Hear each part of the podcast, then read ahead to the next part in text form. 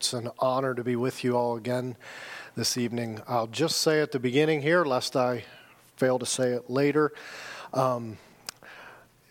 this week was short, but I have enjoyed being with you here, even though it felt short. And I really appreciate you folks down here. I say down here just because I live north.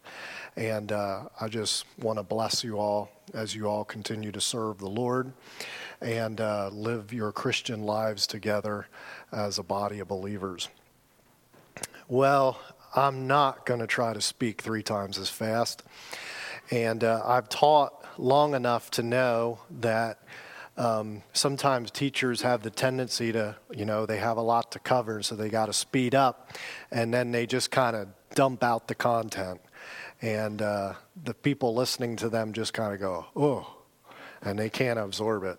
So I'm not going to try to speed up, and we'll just go as far as we can get, and hopefully something can be a blessing to you all. Well,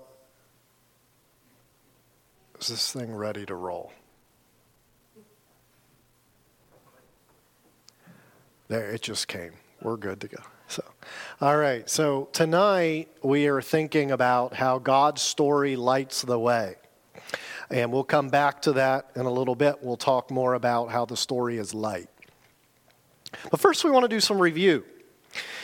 And I felt the other night like I threw a whole bunch of information at you fast, and I didn't really give you a chance to interact with it or ask questions or ask for clarification. So I am going to just pause in a moment, and if you have a question that you'd like to ask, or if you have observe something that you'd like to point out and enrich everybody else, that would be great. Okay, so we'll get there in a moment. So, Scripture is primarily everybody fill in the blank. Story. All right. Now, I was just listening to somebody speak this morning, and they said, Scripture is more than a story. I was like, oh, okay. Maybe I should edit my statement there. I think what he meant when he said it this morning, when he said Scripture is more than a story, I think he meant it's not on the level of other stories. Does that make sense? So Scripture is a story. But remember earlier I said it's the truest story.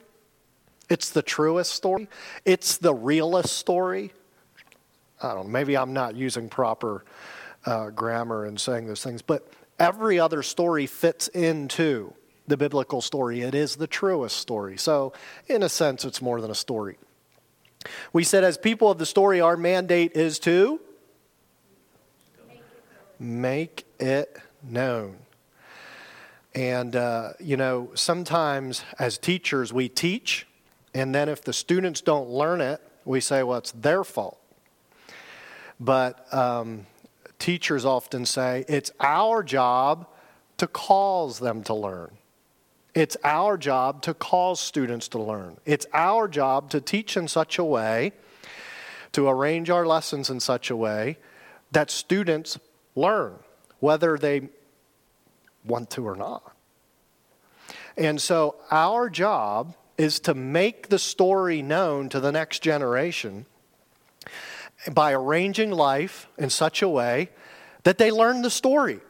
And we said Deuteronomy 6 talks about that, gives us 3 words, signs, symbols, and surroundings. We organize all of life, so the story is part of it.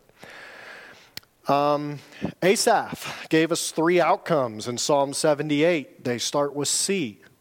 Can you give me one? Confidence. Okay, confidence. We want a generation of people that are confident. We're not talking about self-confidence. We're not talking about arrogance.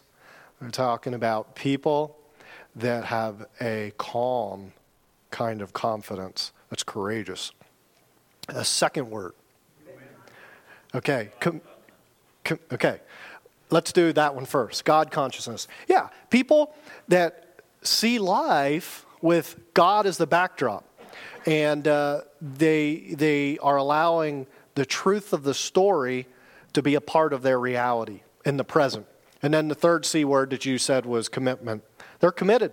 They have a will to obey, a will to do the right thing, a resolve to take up the cross and follow Christ. What happens when people try to tear... what happens when we try to tear ourselves out of God's story? I'd like you to go to Romans chapter 1. Romans chapter 1. And I want to show you what happens. And so we're just doing some review and introductory stuff here before we get into our topic tonight. Romans chapter 1. I'm going to start reading at verse 18. For the wrath of God is revealed from heaven against all ungodliness and unrighteousness of men who hold the truth in unrighteousness. They have the story in unrighteousness. They know the story even though they're living in unrighteousness. Verse 19, because that which may be known of God is manifest in them, for God has showed it unto them. For the invisible things of him from the creation of the world are clearly seen, being understood by the things that are made, even his eternal power and Godhead, so that they are without excuse. Because that when they knew God, they glorified him not as God, neither were they thankful, but became vain in their imaginations, and their foolish heart was darkened. They professed themselves to be wise. Okay, they professed themselves to be wise, and they became fools. And the Greek word there for fool is the same word that we translate into English as a moron. So they profess themselves to be wise. Now, how did this work? Well, essentially, Proverbs 3, 5, and 6, trust in the Lord with all your heart. Don't lean on your what? Yeah, don't lean on your own understanding. In all your ways acknowledge him. And so these people, instead of trusting in the Lord, they leaned on their own understanding. They professed themselves to be wise. And they listened to their own wisdom, their own counsel, rather than the biblical story. And they became fools. Verse 23, and here's what happens. When you pull yourself out of God's story and try to just turn your back on it and say, I'm going to create my own answers for life, I'm not going to allow the biblical story to shine its light on my world, I'm going to totally turn my back on that, live my own life, my own story, create an altered story, an alternative story. This is what happens. Verse 23, and they changed the glory of the uncorruptible God into an image made like to corruptible man, and the birds, four-footed beasts, and creeping things. They started worshiping creeping things. They started worshiping creation. And so when people tear themselves out of God's story, the first thing that happens is that the creation is elevated over the creator. And you see this happening. You see it happening in the world around us. And if you're not careful, you see the tendency within yourself. Because this is what we tend to do. We tend to look to other people and things rather than the Lord God. And we worship and serve the creature rather than the creator. Verse 24, wherefore God gave them up to uncleanness through the lust of their own hearts, to dishonor their own bodies between themselves. Verse 25, who changed the truth of God into a lie. So we had a true story, and now they came up with a lie. We live in a world that's come up with all kinds of other stories. If you think about it, a lot of religions have a story they tell that tries to give explanations for life, for the way things are. It's a lie. It's not true.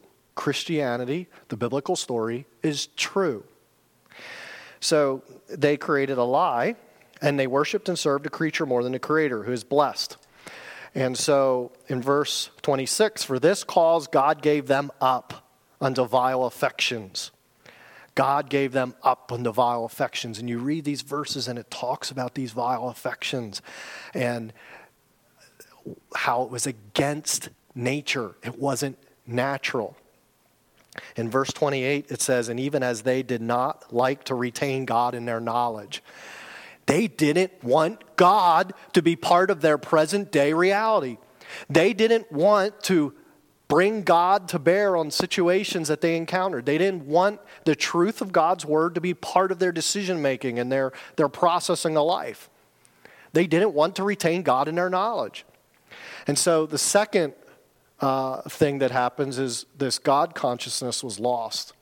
And this deals with identity. People no longer view themselves in relation to God. They lose themselves. And so we live in a world today that's very lost. People have lost their identity. And one of the proofs of this is all the books that are written on meaning and purpose. Have you noticed? Like, the bestsellers deal with meaning and purpose. And it's predictable. It's very predictable. If you would write a book on the 10 secrets to finding meaning or purpose in life, I'm sure you'd sell it. Because people are looking for meaning and purpose. People are lost. They've lost their identity because they pulled themselves out of God's story. And then the third thing is this increased confusion. This increased confusion, which I also call complexity. And it wasn't supposed to be this way. You know, we sit around talking about problems today, and I'm thinking in terms of pop issues in our world,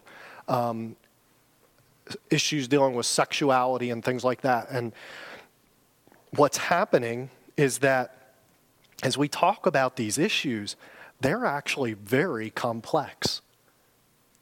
They're not that simple. How did we get here? Well, a lot of it's because of all the confusion. There's so much confusion and spinning of things, twisting of things, and so many things that are against what's natural. And all of a sudden, we have all kinds of situations that are kind of confusing and complex. It wasn't supposed to be like this. All right, two more slides of review, and then I'm going to park for a moment and allow you to ask any questions or make any comments that you have. So let's just review. We said that every great story has an introduction, and the key word here is, I just gave it to you, creation. And so the Bible starts here in Genesis 1 and 2, introduces us to the characters, and then what happens? What happens next? I gave you a word.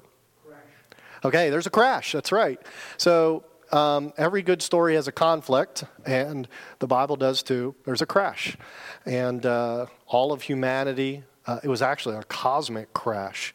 It didn't just affect mankind. It affected all of creation. And so all of creation is left groaning. And then we have this rise in action that takes place. And in Genesis 3:15, God promised what?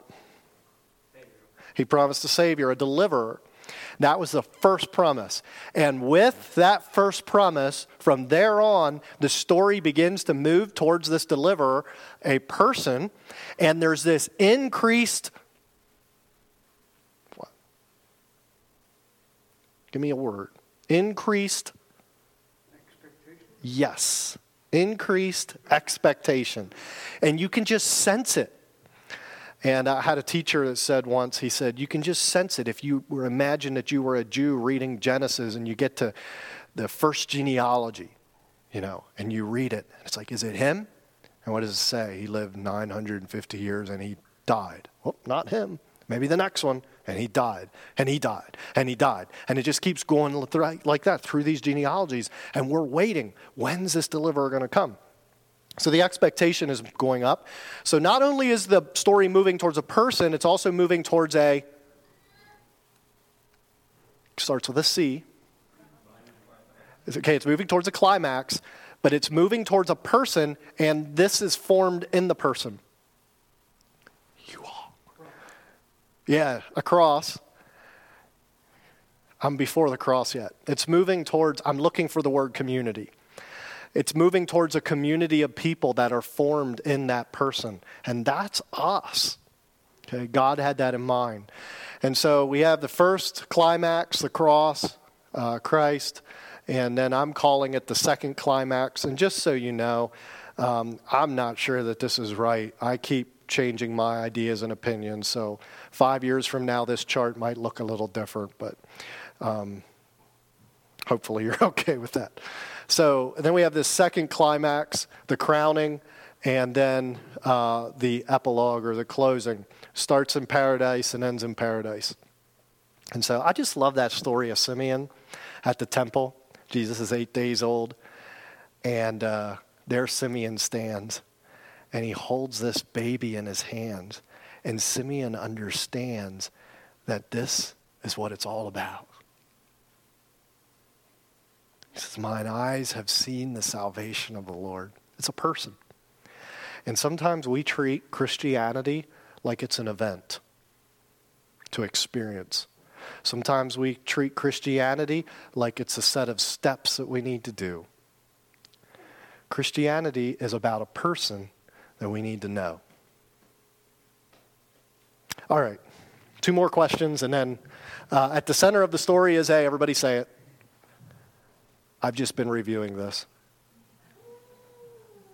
At the center of a story is a person, that's right.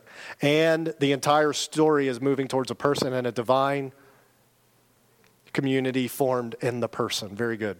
All right, so questions, comments, things that you think need to be clarified before we go on. Anyone?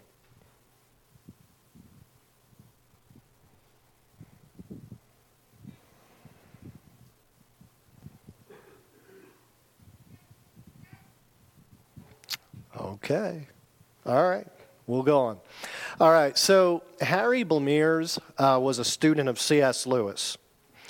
And he said this in he published a book called The Christian Mind in 1963. And so I imagine he actually wrote this before that. But at any rate, it was about that time he wrote, "There is no longer a Christian mind." Now, when you read that, you're like, what does he mean by that? There's no longer a Christian mind? Does he mean there's no longer Christians that exist? I don't think so. Does he mean that Christians no longer have minds? What does he mean when he says there's no longer a Christian mind?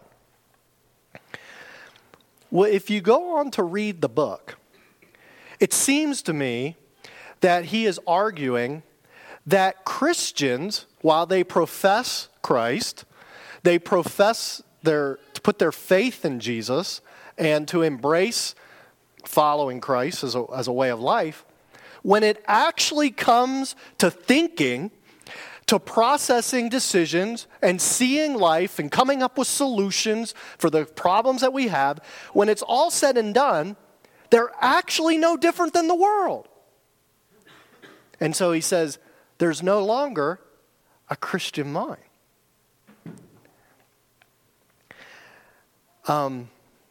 We want to think about that tonight. C.S. Lewis, his teacher, said this. He said, "I believe in Christianity as I believe that the sun has risen, not only because I see it, but because by it I see everything else." I love that quote. By it, I see everything else. That's what we want to think about tonight, how the story lights the way. Now, you all know that sunshine changes everything. You get up in the morning and you look out your window. You're not even looking into the sun. You might not even be consciously thinking about the sun. And yet, the sun changes what you see. We are Christians, and we embrace the story of God. And as we live our lives and confront our problems and situations as we go about our day, we're not always even consciously thinking about the story. It's not like we're intentionally gazing into the sun. And yet, it changes how we see everything else.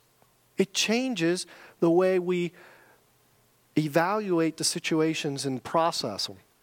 So let's think about this. The big question we want to answer is, how does God's story change the way I see? How does it change the way I see? I want to give you three things. It changes the way I process life. It changes the way I see people. And it changes the way I see particulars. And I'll explain those three as we go. So the first one, it changes how we process life. Now, I have a couple students here. And I'm going to pop a chart up here that they should see as familiar. And this is a chart that I have found to be very helpful. I call it a model. Now, models always break down somewhere. They're not perfect. But I feel that models are helpful for just processing and thinking about ideas. So here's a model. I'm going to take you through it. Oh, before I pop this up here. This is not original with me. It comes from a man named Os Guinness. Now, I don't know if you've read any of Os Guinness's material, but Os Guinness wrote a book a number of years ago called Dining with the Devil. And it's a book that was basically written in reaction to the movement of churches wanting to be relevant. And so he wrote this book, and he has this paragraph in the book where he says, too many people fail to notice shifts in thinking. They fail to notice when reasoning makes shifts. They just don't even notice it. And so I took that paragraph with the help of another friend and put it into a chart or a model that I think is helpful to me, and I hope it can be helpful to you. I tell my students this is the most important model that I ever teach them, and I like to teach this everywhere I go, so I'm giving it to you tonight. This will help you process everything you encounter, from books on parenting to grandparenting to raising vegetables in your garden, I suppose. Okay, so there's three levels. The first one is objective reality. And what we mean by objective reality is things we see. These are referring to characteristics, symptoms, etc. They're statements about the way things are. So when people talk, you want to pay attention to what they're saying. And sometimes they're making what I call objective statements. They're objective. It's part of objective reality. This is typically stuff that we don't argue about. Now, maybe it could be debated, but typically speaking, no matter who we are, what background we come from, we just generally don't argue about it. Pretty much no matter where you come from in the world, if you look up at the sky and the sun is out, we pretty much all agree, we say there's the sun. Okay, so there's the sun. That is an objective statement. Does that make sense? You follow me? There's the sun. You don't argue about it. We pretty much all agree. The second level is what's called descriptive reality. And in descriptive reality, we make a shift to start talking about explanations about what we see. This includes cause and effect descriptions. It answers questions about why. So if I say there's a sun, and that sun is up there because there's a creator who put it there, now I just made a shift. The sun is there because I just shifted to what's called descriptive reality. Now, it's a very subtle shift. Again, most people hardly notice or don't pay attention to it, and yet it's so important. Because while I might agree with lots of people about the fact that there's a sun out there, somebody might disagree with me about why it's there or how it got there. And so we need to pay attention to these shifts. Now, the third level is what we call prescriptive reality. And this deals with our problems or our solutions. I sometimes call them the fixes. The things, the solutions, the prescriptions, the fixes to the problems in our world and in our lives. Now, here's the thing. Prescriptions flow from what? Where do prescriptions come from? Which line of reasoning? They come from the descriptions. If your description is wrong, your prescription will be wrong.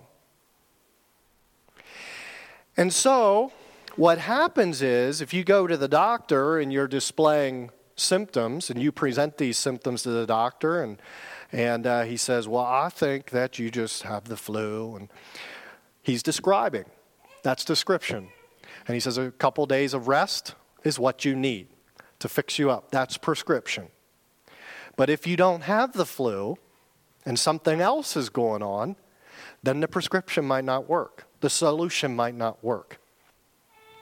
Now, this is actually simple. It's not that complicated. Maybe you're already ahead of me. The reason this is important is because when it comes to objective reality, we agree with much of the world about what we see.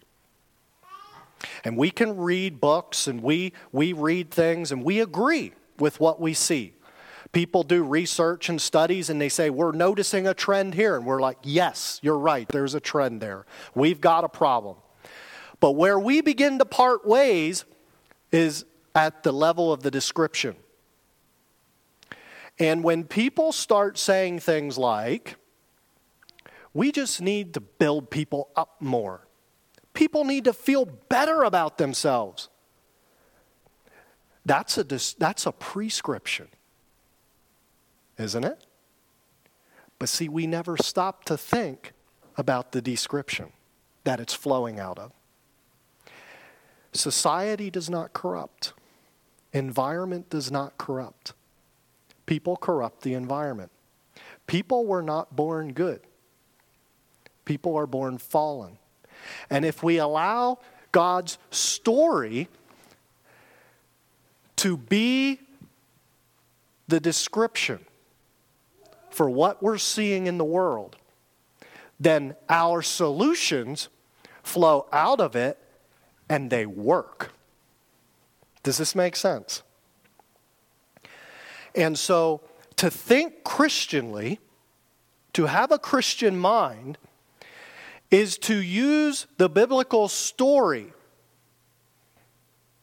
to provide our explanations and descriptions for why we see what we see in the world. Now, this takes practice, and maybe the way I'm explaining it makes it sound simpler than what it is. But the more we read God's Word, we allow it to be directive into what we're dealing with, it will help us process this. Now, this is important, and I just want to park here for a moment. Does anybody have any questions about this? Or does anything need to be clarified?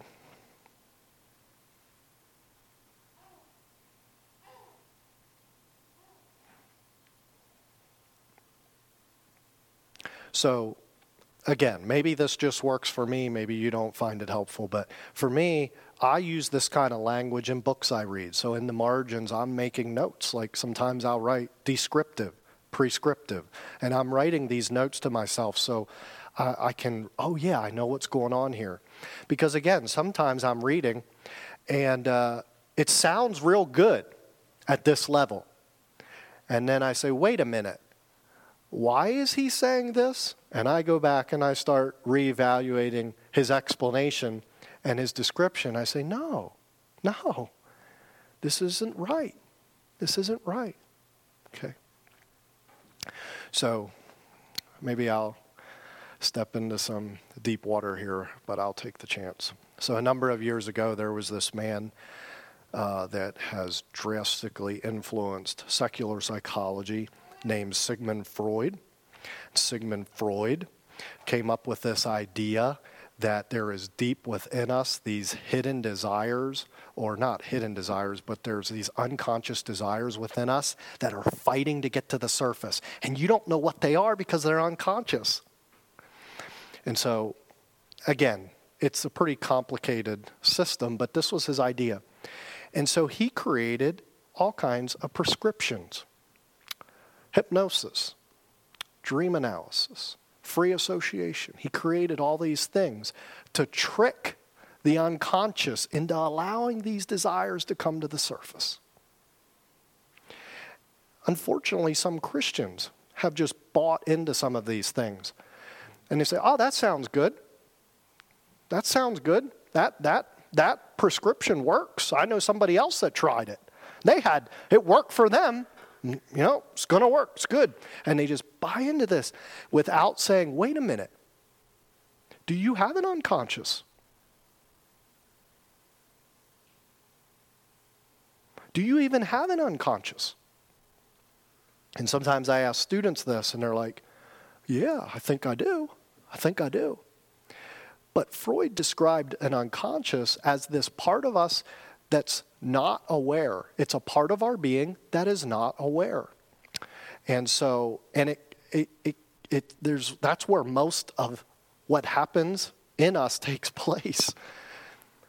And yet, if we have one, you can't prove it. And the Bible does not talk about it that I'm aware of. So that's an example why we have to be careful with some of these things. Okay, you sure you don't have any questions or comments? Yeah.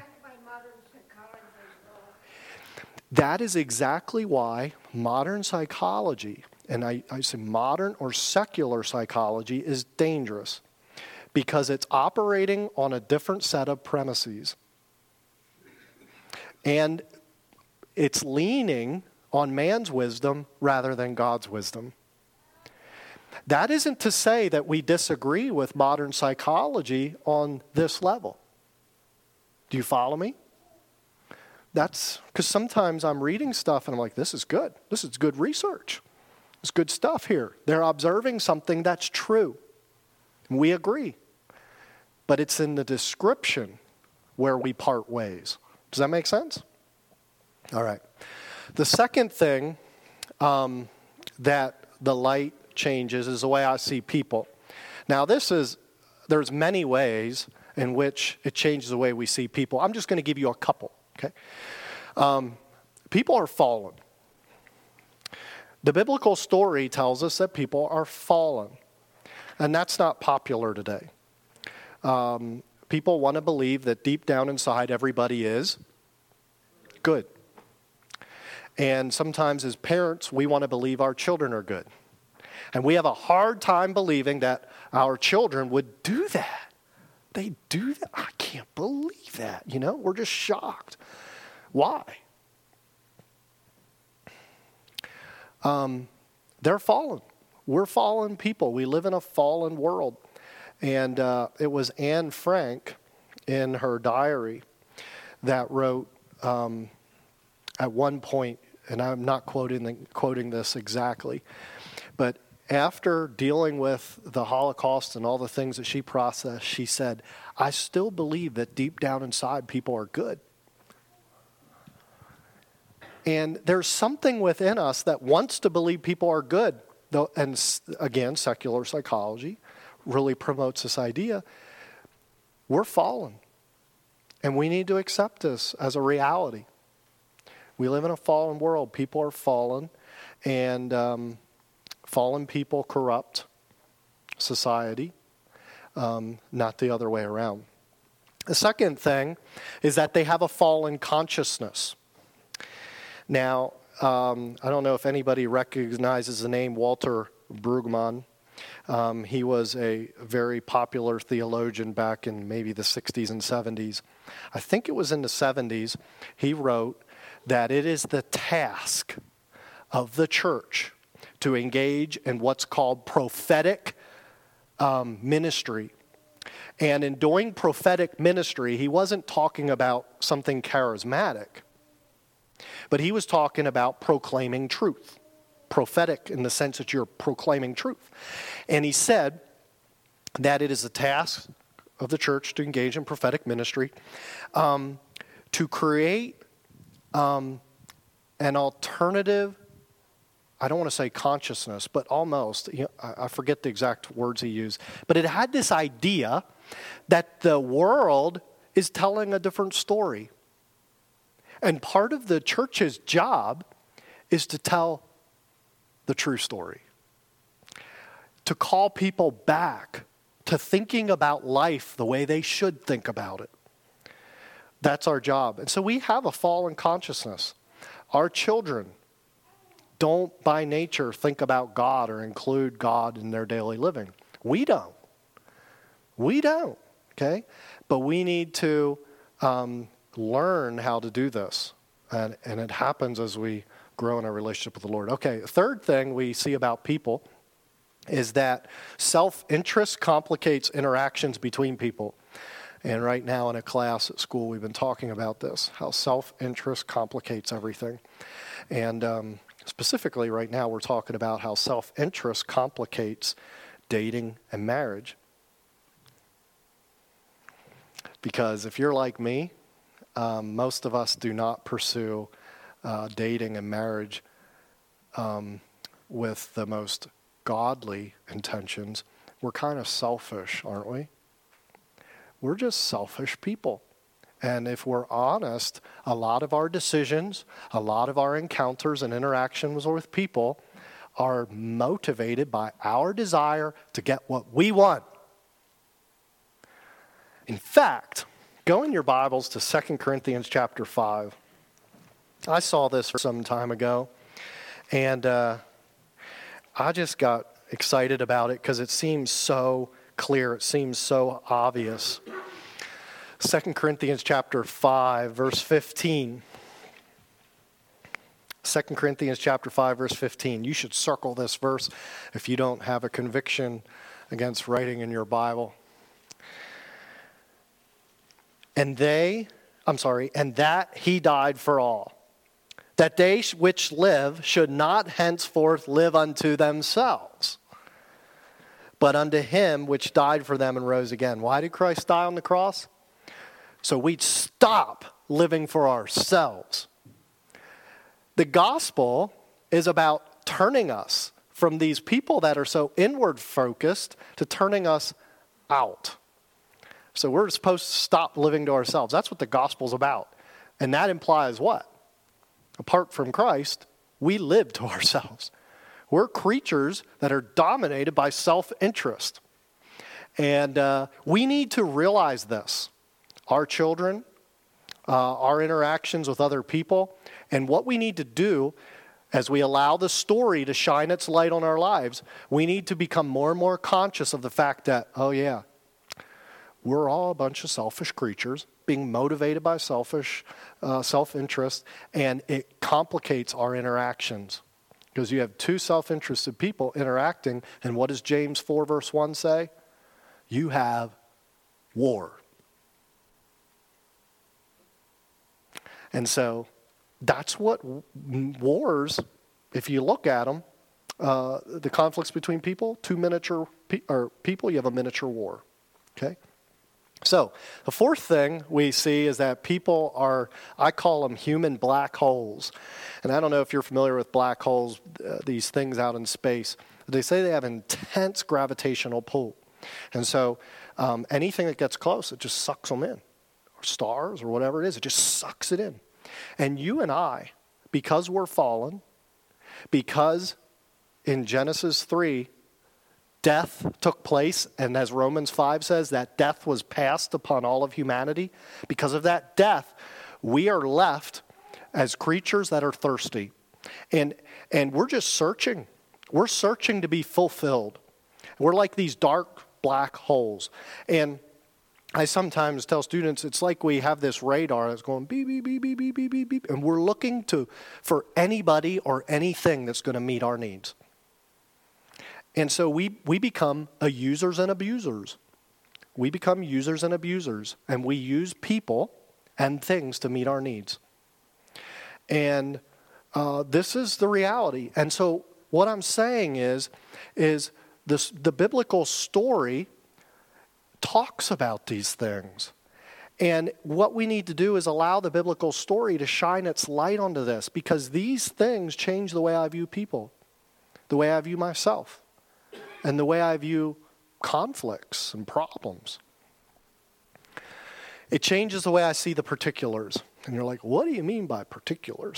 Well, what we mean by particulars is those small little pieces of the puzzle. Remember those little pieces of the puzzle? I put a picture up there.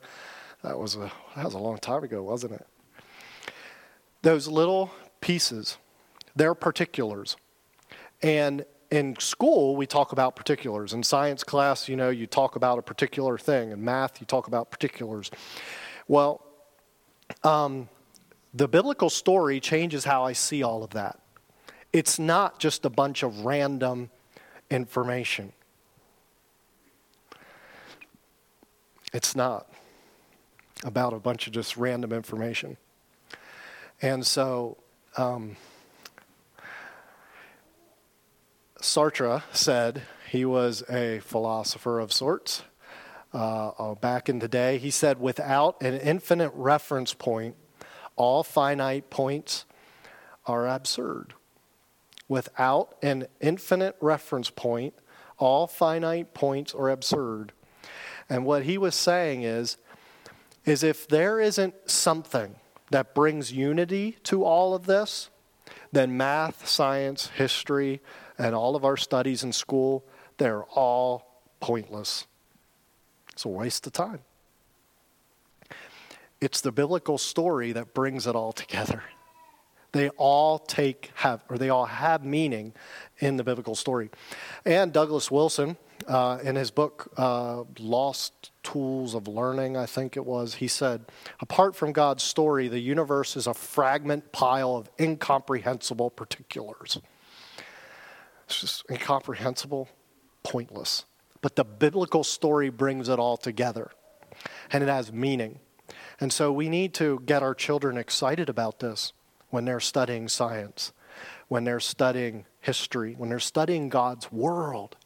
It's God's world, and it's part of God's revelation to us. And he made us to work and worship in his world. And the more we begin to realize that everything comes together in him, the heavens declare the glory of God, and his creation is declaring his praises. The more we begin to comprehend that,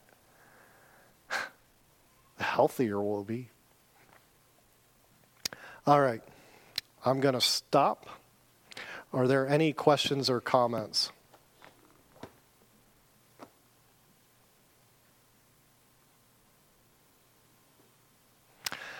Okay, well...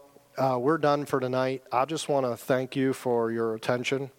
Again, thank you for having us. And there's so much more that we could talk about. We just kind of scratched the surface in some of this stuff. But I hope that something I shared could at least be helpful to you or encourage you to, if nothing else, read God's story and meditate in it and then start to live it. So, thank you.